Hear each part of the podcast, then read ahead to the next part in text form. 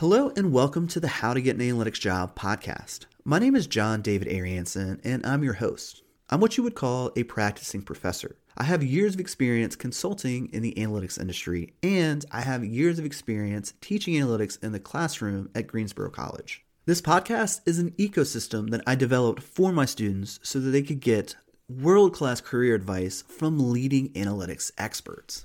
To date, my students have got to ask questions directly to analysts and data scientists from Amazon, Apple, and Google. They've even got to talk directly to CEOs, CMOs, and presidents of companies who have been former clients of mine to get insights on how senior managers use data to drive their business decisions. If you're interested in becoming one of my students, check the links in the description down below. I'm currently offering two programs. One is a one month career services program, and the other is an analytics apprenticeship program associated with Greensboro College. In both of those programs, we take a three tiered hybrid approach. So you'll have access to pre recorded asynchronous lectures, live group lectures in a cohort setting, and one on one coaching with experts in the analytics space. On average, our students are gaining about a $16,000 pay increase going through the program. On the high end, we've actually helped someone achieve a $54,000 pay increase. This means that on average, our students are recouping their investment between one to two months of landing their job. So if you're ready to take your career to the next level, click the links in the description and apply for our program. I would love to get to work with you. With all that being said, I hope you enjoy this podcast episode. Hello, and welcome to our very first mentoring session. So, we're going to be doing a series of episodes where I'm going to be helping my current apprentice, Gavin, here kind of think through where he currently is and where he needs to go so we can kind of focus on what he needs to do in the meantime to get to where he wants to be. So, I guess let's just start off with Gavin, who are you and kind of where are you headed? Um, I'm Gavin. Um, I graduated from Greensboro College in 2017. Um, I am in the analytics program or apprenticeship program. Um, right now, I'm very interested in the financial, uh, try, looking at being a financial analyst as well as uh, supply chain.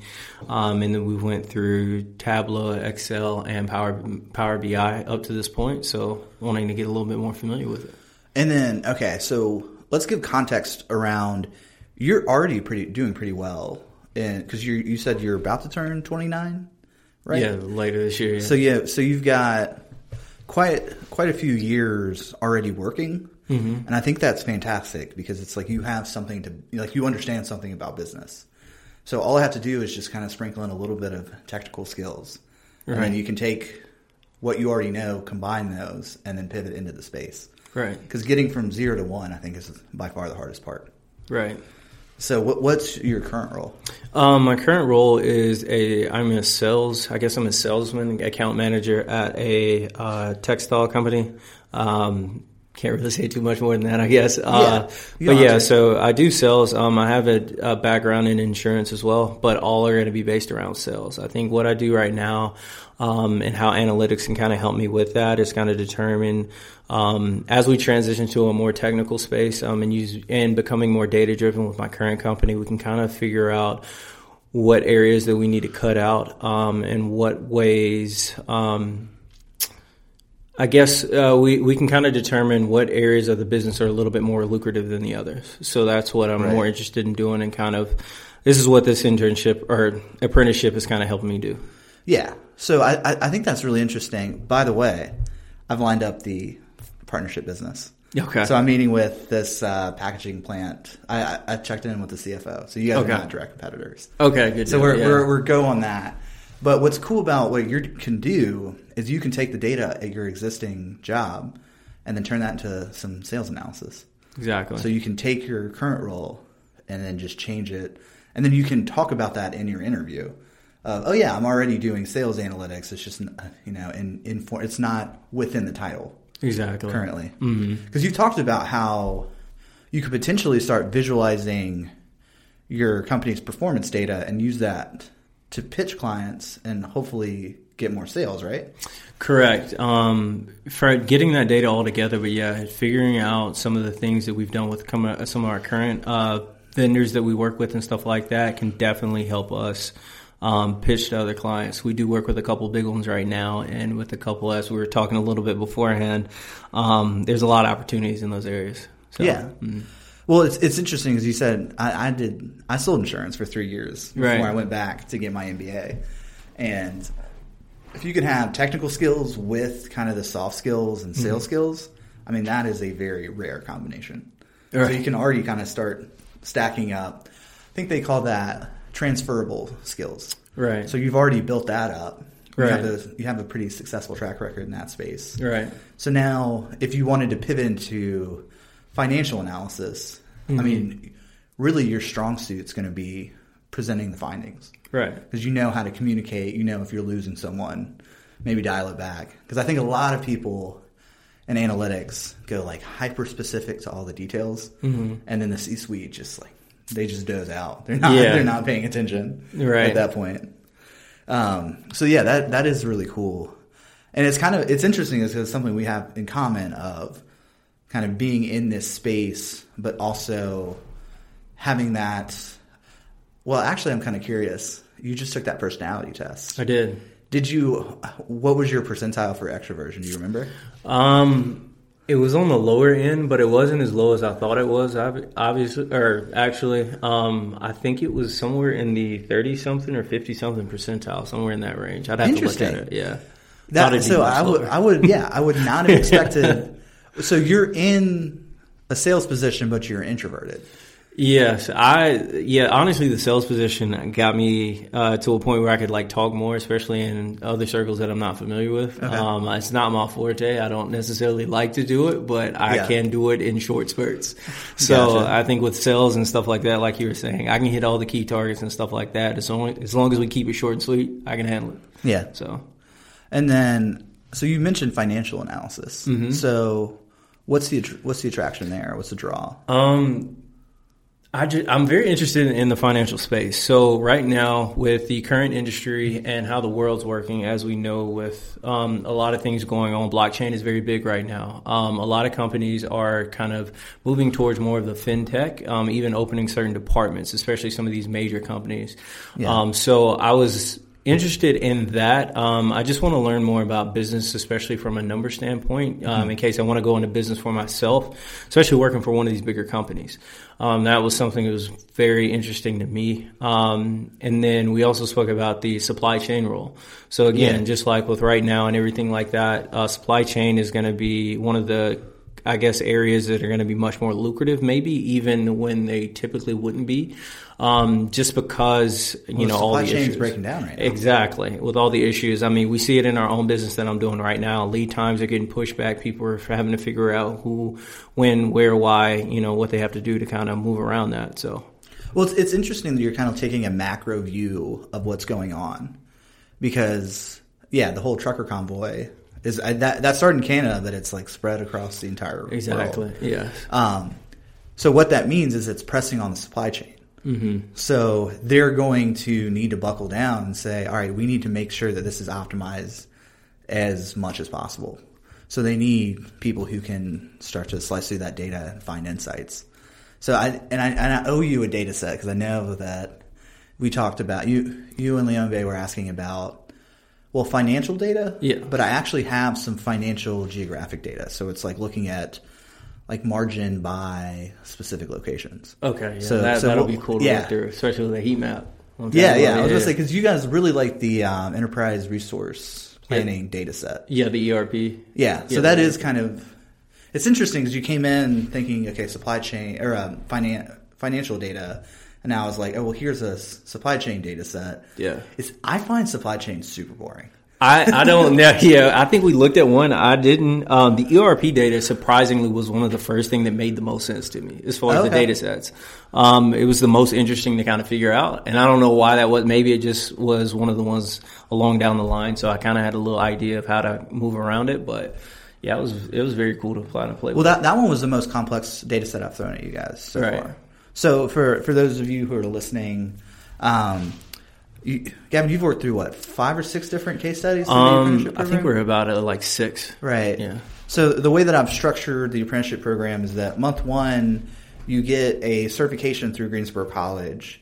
Um, then once you pass the test, you can then be brought in to work on a client. And then month three, we're going to be polishing up and building out the personal brand. So the resume, the LinkedIn, and also getting on the uh, application process.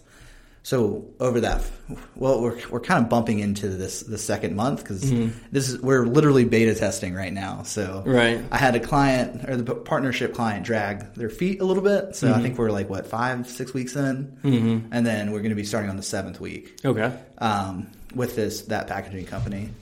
Um, but yeah, the idea is that this first month you're going to work through six different case studies mm-hmm. across Excel, Power BI, and Tableau, and it's fascinating seeing you guys because you're like really busting your ass. Like, well, specifically Leombe is because he's got to catch up. Oh yeah, yeah, yeah. he was like a week behind, I believe. Well, yeah. but because you've already been working in Excel, yeah, I was more familiar. Yeah, he's a probation officer, so right, he's never touched Excel other than like manually like Manually hard keying, yeah. entering things in. Mm-hmm. I, he had never even been exposed to what a pivot chart is. Right. So he was like, "Wow, this is this right, is so right, cool. right." But I mean, he's he's probably he he's picked it up. He's yeah. putting like two or three hours a day in. Yeah. And I mean, it's it's really cool to see. Yeah, yeah. yeah. He's put a lot of work in. Yeah. and, he, and, he, just keeps asking for more and more. Exactly. Yeah. And, we actually work with. Uh, I think we we spent like an hour looking at some Tableau last week before cool. our Wednesday meeting. Mm. Awesome. So yeah, you guys are liking the um, the live streams on the Wednesdays, right? Yeah, yeah, yeah. I like the the the panel, and last week was really cool. Like Dan's uh, Tableau chart and stuff like that. That, that right. was so intricate and creative. Um, well, I'm thinking about having him back on mm-hmm. to then show like maybe build out multiple templates. Okay, and then we can like as anybody that wants to participate can mm-hmm. go download his templates, mm-hmm. and then we can work through a case study and like actually populate them. I would love that. Because yeah, because well, what, what, was so interesting about the uh, just that it was like polished, like it almost looked like an app or something. Yeah, it looked like an app. Like yeah, you could toggle through it very easily and stuff like that. To where like he pretty much made it so any question you'd have, you'd pretty much be able to answer it for whatever reason. If the day like the set that he presented um, couldn't be answered, there was a reason why. Um, what I thought was kind of very cool about it was um, there was a um, what was it? The small box in the corner in the small right in the right oh, hand corner. filter. Exactly. Well, no, it wasn't date filter. There was like uh, messages. Oh, so when oh, you key insights. Yeah, key insights. Yeah. So yeah, when you toggle through the uh, Tableau um, insight map, you could kind of there were different insights that would just pop up automatically. That I'd never seen before, which gotcha. is cool. Well, yeah, and it's funny because um, this is, this kind of gets to the next question I wanted to ask you, which is how technical do you want to be? Mm-hmm. I mean, he did all that with like maybe just a few lines of code. Right. And then just a very robust knowledge of Tableau. Right. I mean, are you, because Leombe keeps talking about Python. I don't know who put that in his head. Right. Because he like wants to get into coding, coding, coding. Right. Um, but it's interesting because it's like, he is completely jumping like the business analyst role. So right. I want to get directly into that. Right. Which I mean, I guess it, it might just be cooler to him and from right. his perspective. Well, I I think um, and we haven't had this conversation specifically, but I think so. Before I took the uh, apprenticeship, I was because I wanted to have questions available. Because when we first spoke, first spoke, we talked for like forty five minutes. I remember the call yeah. was only supposed to be like fifteen, which was cool. but my goal was to have questions prepared. So I think what if I had to guess, what he did was went on like the financial analyst some of the requirements, and it has like Python, SQL, mm-hmm. and some of those other ones. So while we're doing this, I think he was looking at, all right, these are the ones I'm gonna need to know as well. So he's looking at both at the same time. Yeah.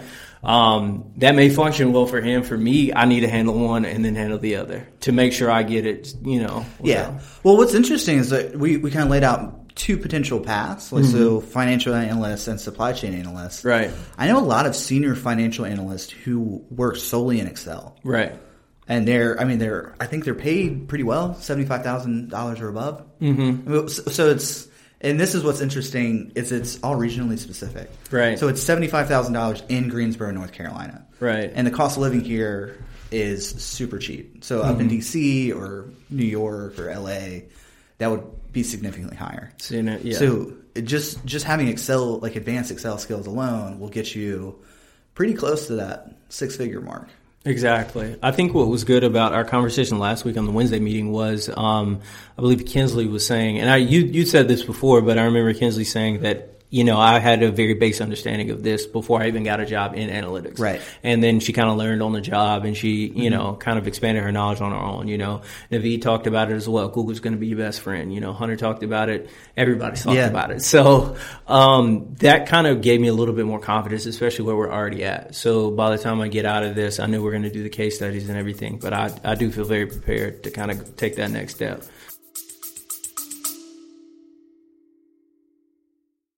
We're going to take a quick pause from the episode so that I can give you some more information about our career services program. Over the last four years, I have developed a very effective approach to teaching the foundations of analytics. And I've taken that same curriculum from my case studies and business analytics class at Greensboro College and turned it into a career services program. So, if you've ever thought to yourself as you're listening to this podcast, man, John David students are really lucky. You can have a very similar experience to them. Just check the link in the description down below. My career services program offers you an analytics foundations curriculum. So, this will shore up any gaps in knowledge that you might have in landing either a promotion or maybe even your very first analytics job. And then you get to work one on one with me to help build your personal brand. So we will look at your resume and also help you develop a customized portfolio. All right, let's get back to the episode. Yeah, it's it's interesting because I, I, I, do see both of you guys gaining quite a bit of confidence. Because mm-hmm. um, yeah, you don't necessarily. I mean, you guys are gunning for an entry level mm-hmm. analyst job, right? So like, it, it's it's interesting because you already have experience and you've got different skills that you've acquired. Just, mm-hmm. So just like pivoting into that, um, you just got to shore up that that technical side, which kind of mm-hmm. gets back to this question: is how technical do you want to be within the analytics space? So um, this is where me and Leon agree. Agree. Um, I want to be very technical. So okay. I do want to learn um, the ins and outs. One thing I want to be is like one of the people to lean on in the space. Once I get to a certain point to where I can just kind of figure out whatever. Obviously, Google and everything else will be a resource, but um, honestly, I think that is going to be the best thing. I look at someone like you, Naveed Kinsley. So I'm not technical. Well, well, I, well. See, I am coding illiterate. Well, right, but like I look at this even outside of coding and just in the analytics space, like you have a knowledge through your MBA and things like that. Like I want that level of understanding outside. Right. Okay. So th- this is an interesting point, kind of a nuanced point. Mm-hmm. When I say like technical, I'm talking about like your relationship to coding. So like okay. I, I I essentially have a very high business acumen, mm-hmm. very low coding acumen, okay. technical acumen. So I can essentially, I mean, I could do all my work in Excel and still provide millions of dollars of value to my clients, just because right. they've never, they're they're off doing whatever they they're doing day to day. Right. So just being able to kind of combine a little bit of technical knowledge with how my understanding of different types of businesses, mm-hmm. I can I can help find insights that can then drive their their businesses forward. Right. So that and that kind of gets to if you want to be like the space that I'm in now, mm-hmm. That's kind of like the management track. Okay. To where when I when I ask this question about how technical do you want to be, if you want to be like a machine learning coder or programmer mm-hmm. or get into algorithms, that's a completely different track. Right. So you're getting into like being a subject matter expert. Right. So it's like a diverging track. And I and I think um, maybe when we're having conversations, it's like a little bit of um, some miscommunication going on. Because when I'm saying technical, right, Leon Bay keeps thinking about like well, coding, coding, coding. Yeah, yeah, yeah. I know, I, I get it uh, a little. I well, I understand what you're saying. I think I do want to be technical, but I personally, I don't know if I want to delve. I'm interested in like the algorithms and things like that, especially in financial space, and just like Leon is doing right now. I understand that having a uh, a deeper coding understanding will help us get those jobs in the financial space in the financial space if we you know choose to go that route. However, I don't know because I don't know anything about it, so I don't know once I get my hands on right. it if, if I understand this is what I want to do. Um, because I'm quick to figure out. you know, I'm not yeah. going to invest time or money for that reason um, in something I don't want to do. Well, it's also interesting because I think you can you can push forward in a job that may not be a the right fit for you. It sounds mm-hmm. like Because it's interesting you being an introvert and then also being in a sales role where it's Right. like you have to talk to people. Right. The fact that you're introverted, that might be a good sign that hey, maybe you would enjoy spending, you know, I don't know, 75% of your day solving problems Mm-hmm. and then maybe the other 25% in meetings or talking to management or people across the business. Right. Because like right now, what what would you say your split is of work you do alone in isolation versus talking to people? Um, I'd say I probably, I mean, the majority of my day doing like account managing, it's more of talking, just relationship building and things like that. So I'm in the office right now. We do kind of operate on a hybrid uh, track if need be, but um, I do enjoy the energy of being around people. Yeah. Um, compared to, because, you know, I've worked from,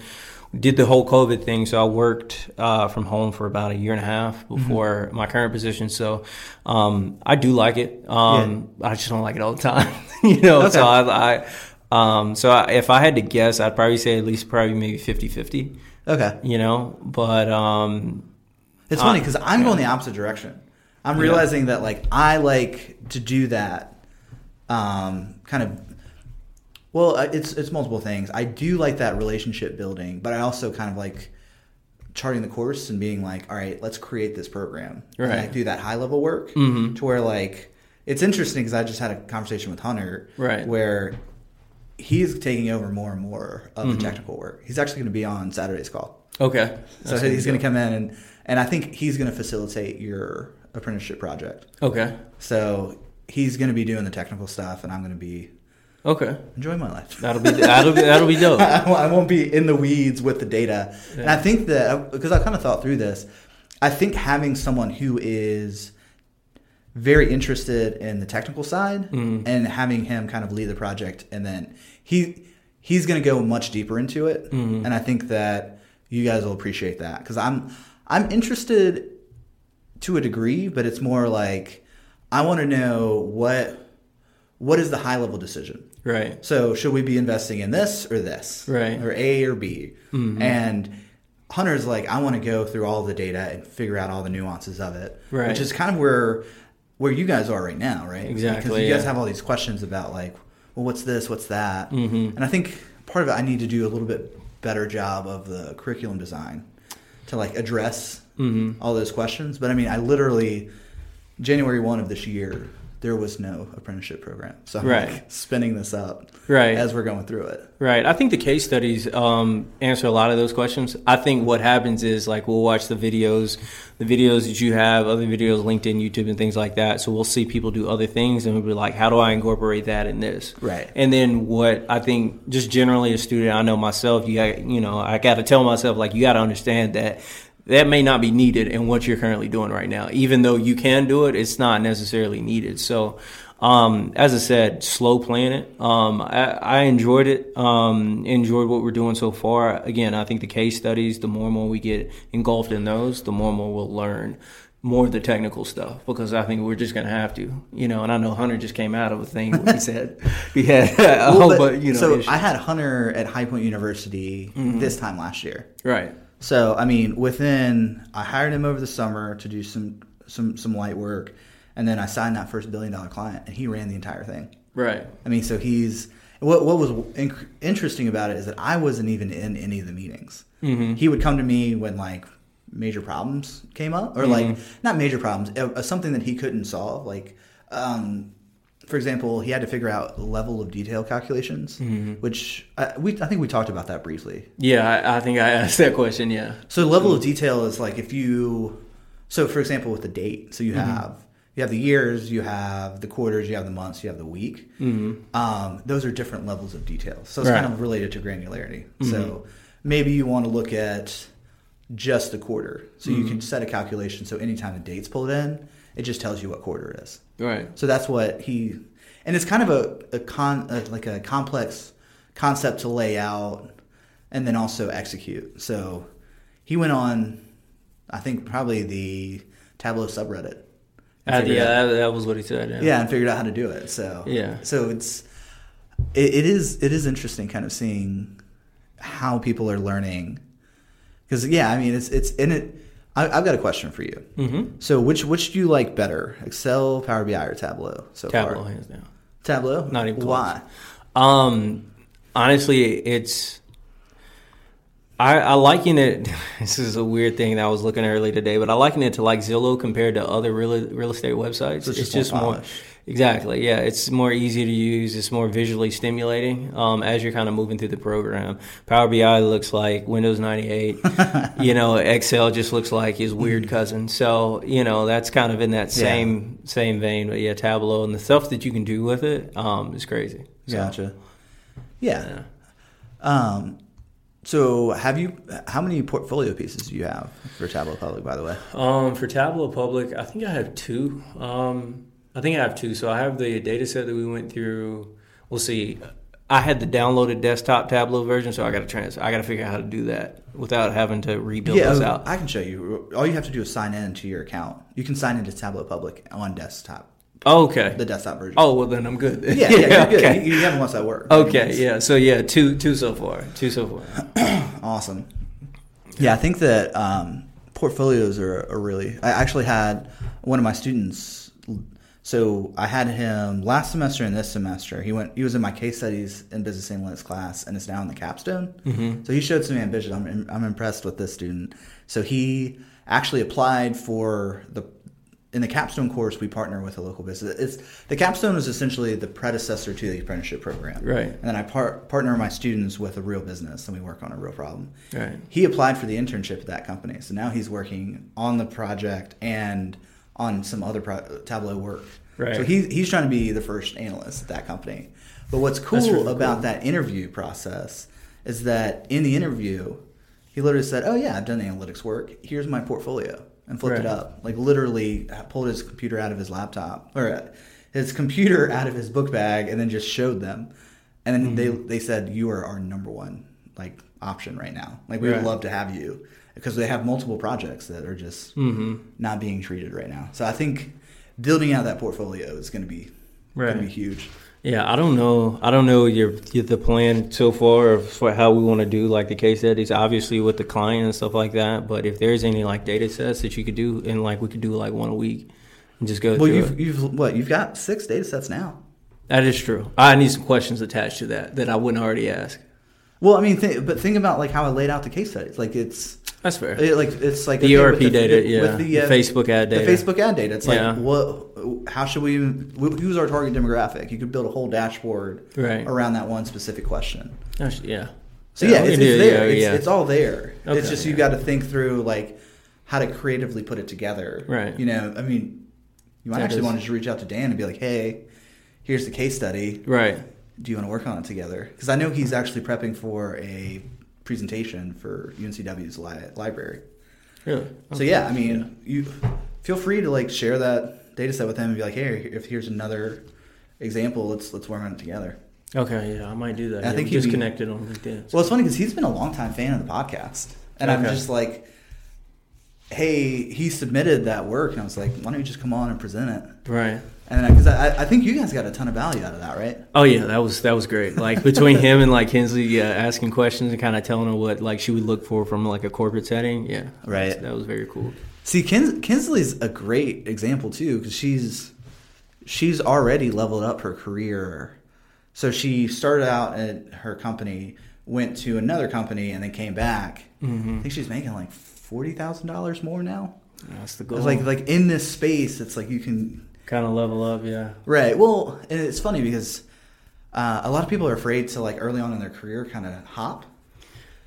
I. Yeah. But I don't. I don't think that these corporations are not loyal to you. So I don't think they expect you to be like gone are the days where you're a company man where you work Right. 40, we- 40 years at one company Right. and then you get your pension. It's just, like the world doesn't work that way now. Right. I don't think that is a key. That's a key thought that I don't think a lot of people that are in school or like high school, early stages of college don't really think about. Um, one thing that, and I, honestly, I didn't really think about it much. Like I always, you know, you dream like you, you're gonna if you're not gonna do the entrepreneurial route, kind of like you're doing, you dream of like maybe the corporate route. Like I'm gonna do this, I'm gonna make Right. all this money or whatever. Um, for me, it wasn't in like the sales role necessarily, but I was in a position and I, there was a natural disaster natural disaster that happened um, that impeded some work that I was doing. Obviously, it couldn't be helped for a specific amount of time, but in the kind of department, the area that I was working with, the business had cut like two or three people, including myself, like off a whim. And then it kind of irritated me because like I was like, because they gave, they told me on Friday, but I was like, y'all knew this on Monday, at least by Monday that this was happening, and then like y'all didn't give me a heads up, and I understand why they do that, but, and this is the reason why I kind of le- lean towards the analytics space and everything like that was because like I, I don't ever want to be in a position to where I can't jump. Um, and one Yeah. thing that my I, I talked to a couple of people about, they were like, "Hey, um, you know, you need to, you know, most people look." Most people, or some people, they jump between careers every two years just to see what they can do. I talked to one of my financial or a financial advisor about a couple months actually before the program. He was like, "I tell people at my my company to interview for a, jo- a new job every six months to at least know where you stand in the market." I think that's excellent advice. Yeah. Exactly. Yeah, and I thought about it. It's very simple, but like when I was because when you go from a position um, of being in college, coming out of college, you're already mo most likely you're making more money than you ever made, regardless of whatever the amount is. So you don't think that even with you don't think almost that. I guess I didn't at least. I didn't think that I necessarily deserved such a pay bump until I started looking. When I was at the first position, I said that I got laid off was I didn't even think of looking any other jobs. Like I didn't even I didn't even know I didn't think I it wasn't until I got out of that space and I was like at least I could have should have been could have should have would have been making 15 grand more if I had just tested the market in that space. If Yeah. I was able to negotiate my way up there and that's at a base salary not commission or anything like that. When you think about the but I was like I mean at the time you you couldn't have told me anything. Yeah, I mean, a lot of that is like imposter syndrome, which is it, I'm I'm really enjoying this like beta test of this apprenticeship program mm-hmm. because I'm like testing. You guys don't see it, but like I'm having tests in my own head of mm-hmm. like, well, number one, the the first thing is like work ethic. Mm-hmm. Like, how can I get you to bust your ass? Right. Because you guys are putting in a lot more time than all of the people who are collecting all of these like LinkedIn badges or Udemy certification of completion.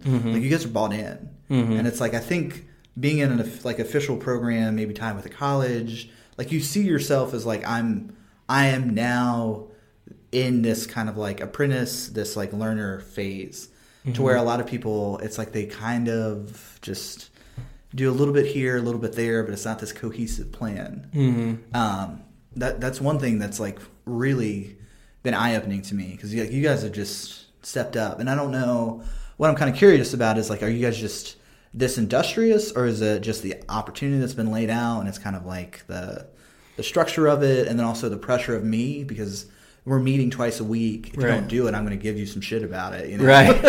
right. No, I, I, well, so here's what I'll say. So this analytics program, um, I briefly did an analytics program with UNCC. Um, I got out of it because of COVID. Um, it was more of a hybrid format and it was moving so fast. It was more technical.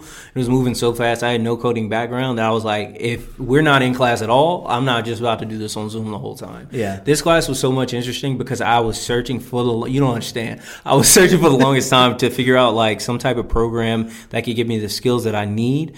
Um, but that could make me the the portfolio option and the interview skills and some of the interviews and things like that that you know we've been able to do and then you talked about kind of in the pitch that was what sold me on the program because i was Yeah. like that level of like face to face um like last week uh, talking to dan talking to kinsley and stuff like that talking to naveed like the, my first week like Yeah. those types of conversations i wouldn't even have known to ask and they were so willing to give out information and stuff like that that's what i It, appreciate it is interesting because like I've I think I've probably interviewed seventy five to eighty analytics professionals, mm-hmm. and I could just like pull them.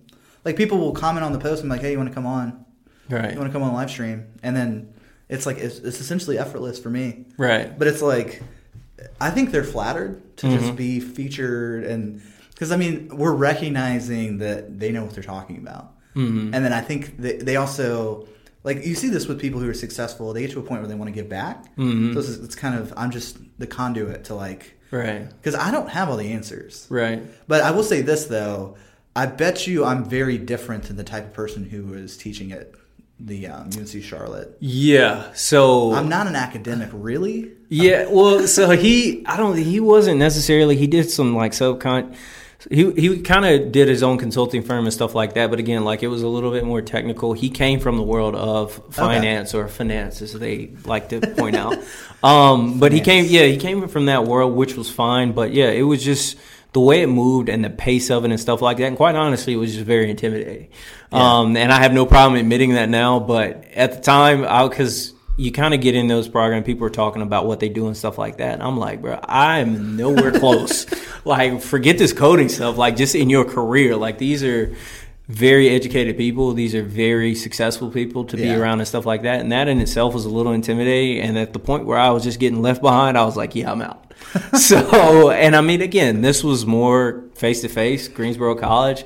I was honestly surprised in the school that I went to being so small offered a program like this because not a month before I was looking at it. I know they offer some certification stuff, but nothing like this. Yeah. Well, it's interesting because I've, I've actually had offers from High Point and UNCG mm-hmm. to go teach there. Right. And I don't like teaching at big like academic institutions. Right. Because I have like all of these like bullshit um, like faculty meetings and then I have to fill out all the forms. yeah. And I'm just part of this like bureaucracy and I, I, cannot stand it. Right. To where Greensboro College, I mean, they're, I guess because they're so small, they can be more nimble than like, mm-hmm. like UNCG's, I think 20 times as big as Greensboro College. Yeah, probably. Yeah. Especially so now. Yeah.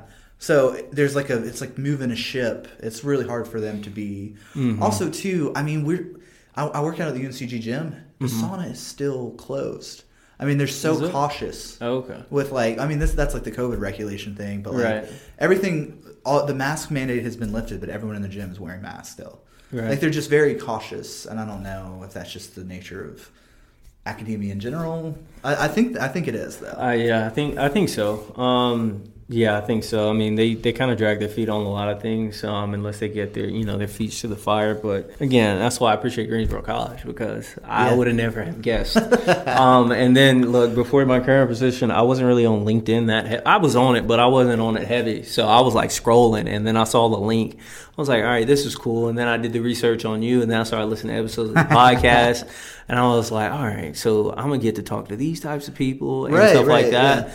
And as I said, the interviews alone and that face to face with people in the space, um, that type of guidance and direction is something you wouldn't find in a lot of programs. Like people come and they talk to you know 100 people or something like that, and then you may get to ask one question, but to have a full dialogue or something like that, that yeah, yeah, that's priceless. Well, I mean, it's it's it's interesting where we're at in the state of um, education and that COVID has permanently changed the way things function. Mm-hmm. And I mean, I kind of kind of slipped into the system like right, right at the right time. right. I mean, I've live streamed half of my Greensboro College classes. Like right. the first year I taught there.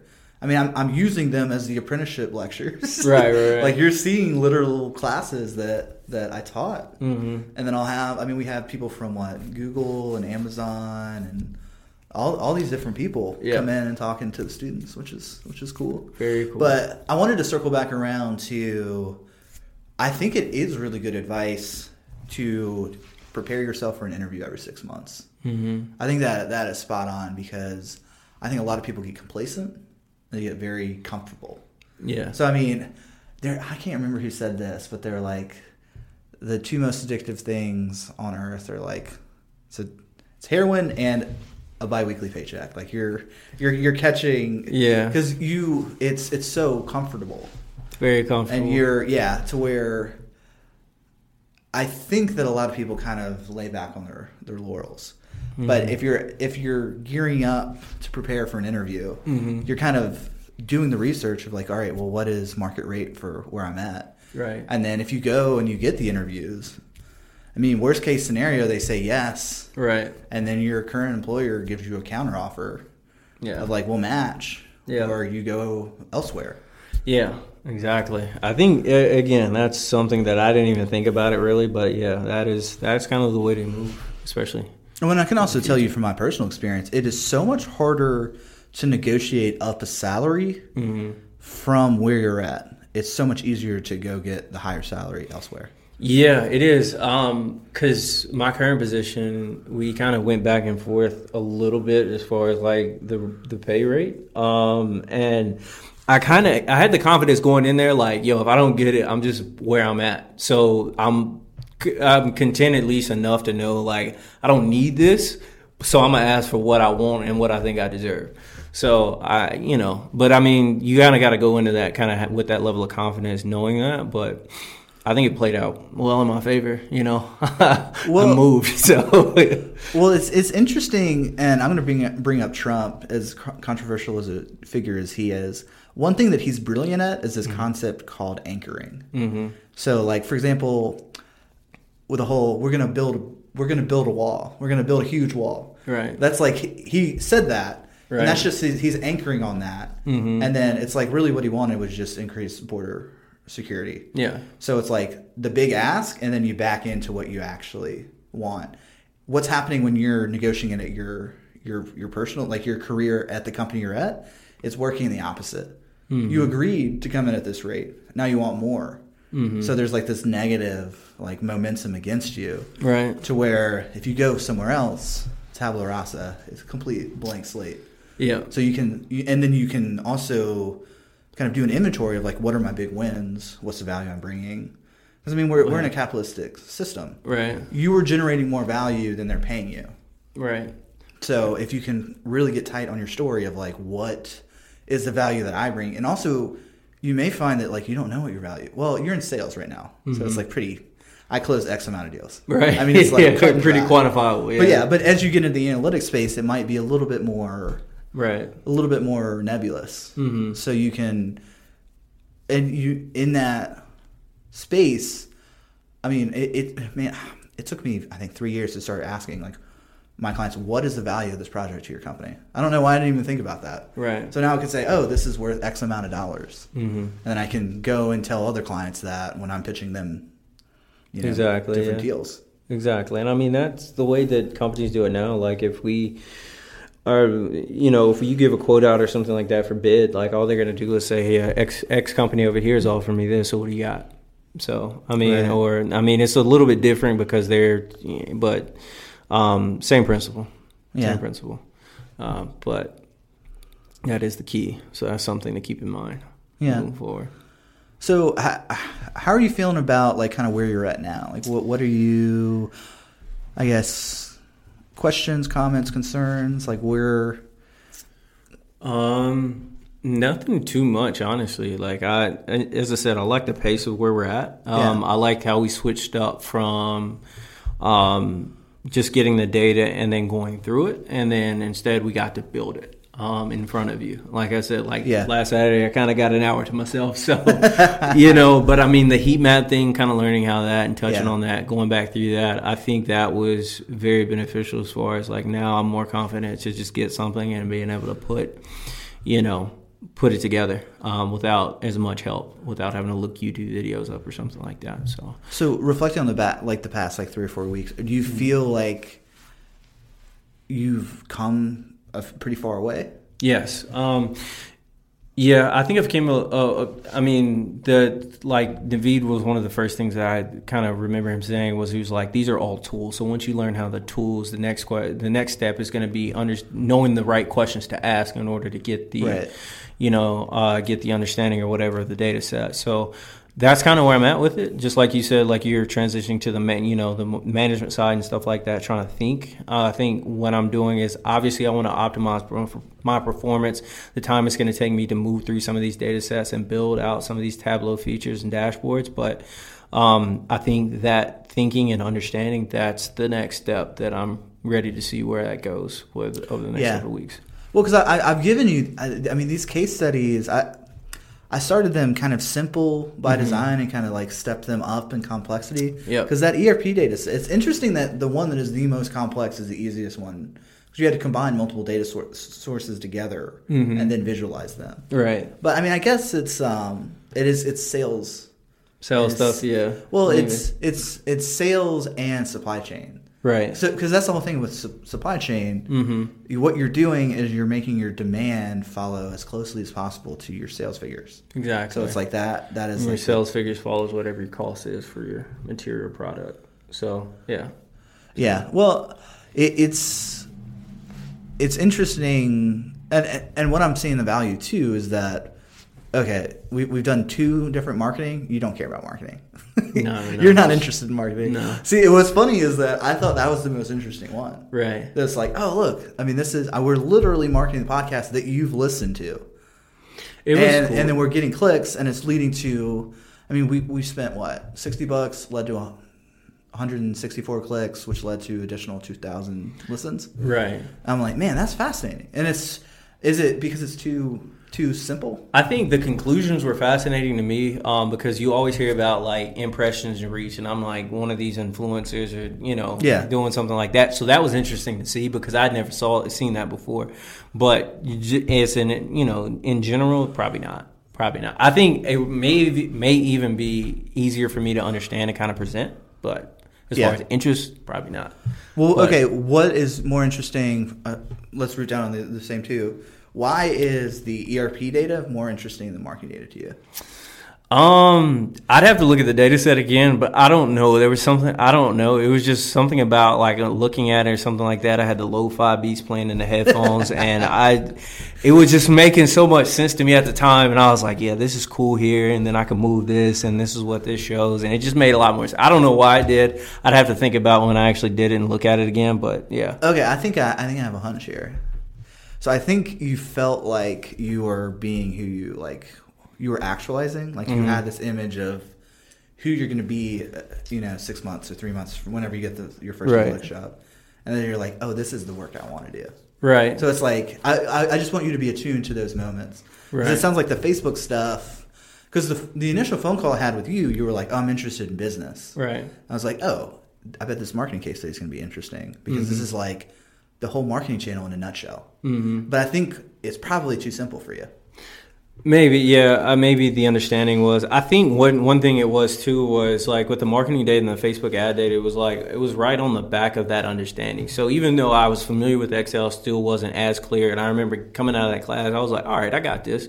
So when I got the ERP data, I was like more confident going into it. So. Even in trying to solve certain problems that I may have not understood completely, I was just like, "Oh, all right. Well, let me try this or let me do this." I had was a little bit more confident to make mistakes. And even Yeah. presenting, I felt a little bit better. Like, oh, I tried this, so why didn't this work, or something like that. Yeah. And that's kind of, I feel like that's kind of flowed throughout the rest of the weeks, and me asking better questions. Yeah. Well, okay. So it sounds like we might have some apples, and it might be apples to oranges. Okay. So this this first the first marketing case study, I think probably should keep it because it's relatively clean and simple. Yeah, I think it's it, like it, you get to cut your teeth, you get your first rep in. Yeah. like it breaks it down to like, okay, it's a very simple use case. Here are the numbers, here are the KPIs, here are the dimensions. Right. Figure out this problem, and then you took that framework of like, okay, because you didn't even know what a dimension versus a measure was before that. didn't know study. that. Didn't know what a reach, you know, reach is impressions. Didn't know the difference between the two. Like, I didn't know any of that. So So like you took that that understanding of like, okay, well here's how I can pull a data set in Mm-hmm. and combine the measures and dimensions to find X insight. right. So you took it on a much higher scale. So yeah, it, it probably felt like you were like, oh man, I'm here. Right. I'm yeah, like actually doing the work. That yeah, that's that's kind of yeah, that's definitely how I thought. I think again, like the fact that it was like Facebook and stuff like that. Everybody's in tune with social media right now, so actually seeing data that kind of related to something like that was very cool. And I think for anybody looking at that, that'll just be kind of cool to look at. Yeah. because you can kind of do that with your own data if you wanted to. So Okay, so I'm actually concocting the new you because you want more financial data. Mhm. What? Tell Well, me about like. chain, supply chain. Do you want supply chain? Okay. I want, I want to, I want to see both because I feel like I'm gonna hate supply chain, but I want to, I want to know I hate it first. Well, you just So- did a supply chain case study. The e- enterprise re- resource planning is a typical data source for supply chain. Yeah, I want to play with it a little bit more though. Okay. Yeah. Um, because I do have permission from one client where I'm gonna anonymize all the client, da- Right, like their right, right. client data. Yeah. But it's like I can send you the data set that is Mhm. like all of the invoices. Right. Um, I'm thinking about putting together this case study where it's the sales, the cost, and then you have to calculate the margin, and then you can slice through it by which regions are more interest or or more lucrative, more Mm. profitable, higher margin, and which clients, which type of clients. So then you can start to get through. Is that kind of the Yeah. that? So you so That it's margin. what- yeah. So it's like you want to know. All right, we need to scale up. this type of business or this this category Mm-hmm. because uh, it's an 80% margin versus this other one's a 30%. Mm-hmm. So if we sell, you know, of that higher margin product, if we sell one of those, that's as that's as much profit as three of the less profitable one. Exactly. So you're, you okay. So you you want to get it from I'm like interesting. So I feel like it kind of like da da da everything fell into place. I don't. When you say that you're technical, I don't think you you you mean that you want to be like uh, a I'll say well-rounded. Yeah.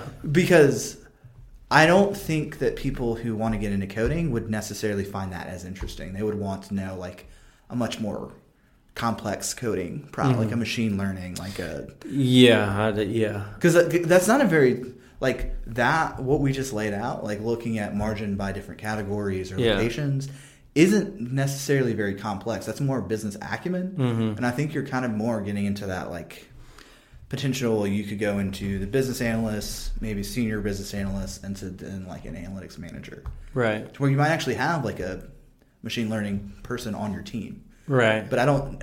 I don't know. It's interesting, kind of trying to feel you out and like where you want to fit in. Well, I'm like because I understand that that's a part of the business, regardless of whether I know it or not. Like especially like managing a job, I always like to know at least on some level what everybody's doing. Yeah. You know, so I think that's where I'm at. As I said, I will, you know, at some point when I touch it, I might hate it, and then that'll be it for me. So Well, it's, it's interesting you say that because I'm literally pushing Hunter to start learning SQL. okay, I don't know SQL. okay, But if he learns SQL and can take on those types of clients, then that opens up a huge amount of leads that we could then right. funnel into Silvertone. We'll see, yeah, and I'm interested to know, like, just as far as like some of the other coding uh, languages and stuff like that that you use or may need within your business, because like what I understand what you what what we're doing right now, but I I guess I'm more interested in your business because Yeah. like you're consulting and stuff like that. Yeah, what You're what, getting what do you do on a day to exactly? what do you do on a day to day? That's what I'm interested. in. um, well, I think I told you my day. I went Yeah, to, yeah, I went yeah. to Brazilian Jiu Jitsu at noon. Right. First time ever. Took a two hour nap.